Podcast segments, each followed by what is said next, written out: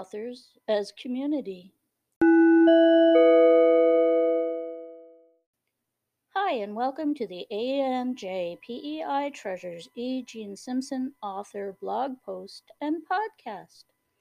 I'm your host, Jean, coming to you from the sunny province of Prince Edward Island, Canada. Today's podcast and blog post deals with the need for more than just working toward making money, but also working toward doing whatever you can to help others, whether it be a charity or other people. If you are a low or no budget author like me, you have to look for opportunities and take them when you find them. Sometimes charity also starts at home. Not every bit of charity results in directly giving money, but may indirectly as well as directly. If you want to find out more, then stay tuned.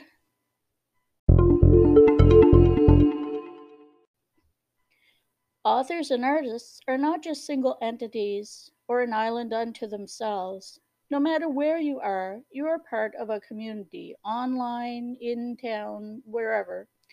This does not mean that you have to go out and kiss babies and shake hands, though I'm sure that would also be appreciated.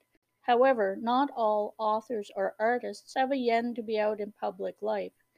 Some of us are more behind the scenes type. I happen to be one of those behind the scenes types. I'm quite content to do my ebooks and keep up the social media. I'm also happy enough to work toward getting my ebooks to be better and improve upon my photography, which can also become part of my ebooks. However, I also like to help out when and where I can, whether that is liking posts, commenting on a few blogs I follow, making my own blogs and podcasts to try to get information out and different ideas, or just communicating with family, I try to help out. I don't do things to get noticed very much. I'm not the limelight sort. However, anything I do that I think might help someone else out, I put out there. This was true of our COVID shots this week. I generally never posted anything personal uh, a few years ago, but this I decided to post to encourage others. It really wasn't that scary. I've had needles before. I hardly noticed this one. I hope that it is a step toward helping out family and friends who are immunocompromised. Hopefully, it encourages those who are nervous that it is not all that bad. I'll still be wearing a mask because, first, I have a weak immune system, and secondly, I have family whose immune systems are compromised by transplants, chemo, etc. So I try to help by acting as an example. Something that I would caution people is to make sure that they know what is going on with the charities. I'm a sucker for animal charities and such. It seems some of the bigger online entities have contests that may or may not fit your desired outcomes. Most shelters and humane societies depend on donations donations of time, donations of goods, donations of money. Two in our province are Keeping Cats Homed at https backslash backslash www.keepingcatshome.com and the PEI Humane Society, https colon backslash backslash www.peihumanesociety.com. Both do good work and help people get pets and can help use help in different ways. If you want to help out, you can do it directly to either website. And I have the links, they'll be in my write ups and podcasts.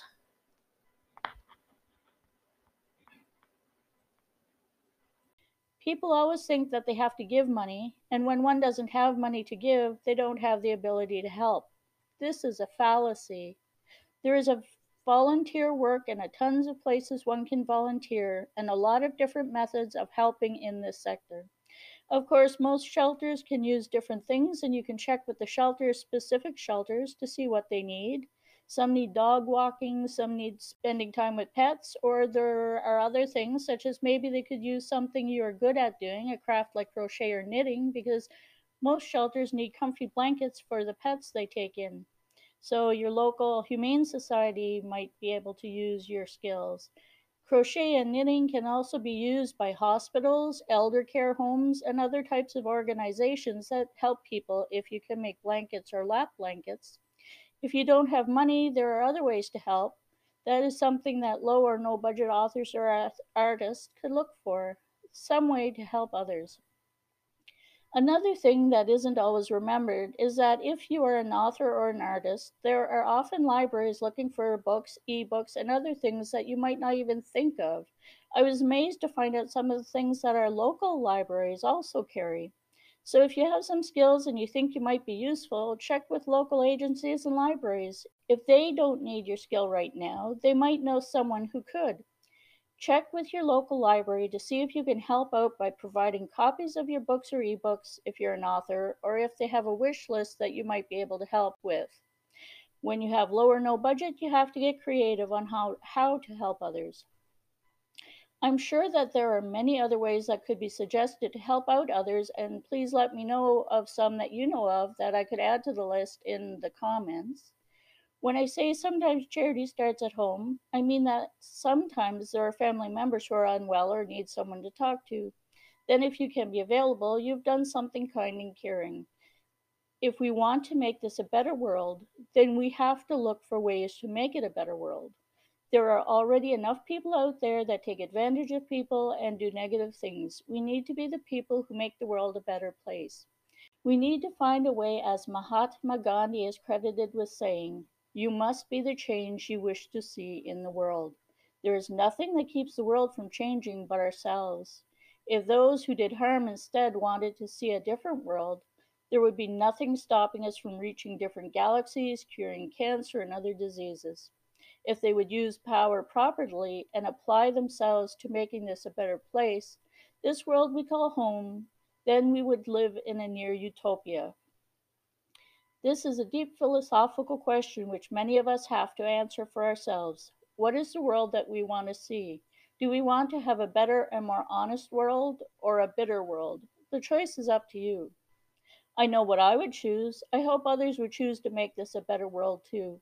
Thanks for listening to my podcast and or reading my blog posts and for your interest in A&J PEI treasures. Our blog posts are available on WordPress and Goodreads and our podcasts are available on Anchor FM and iHeartRadio, and Anchor has them in a variety of formats. My ebooks can be found on Amazon and Draft2Digital.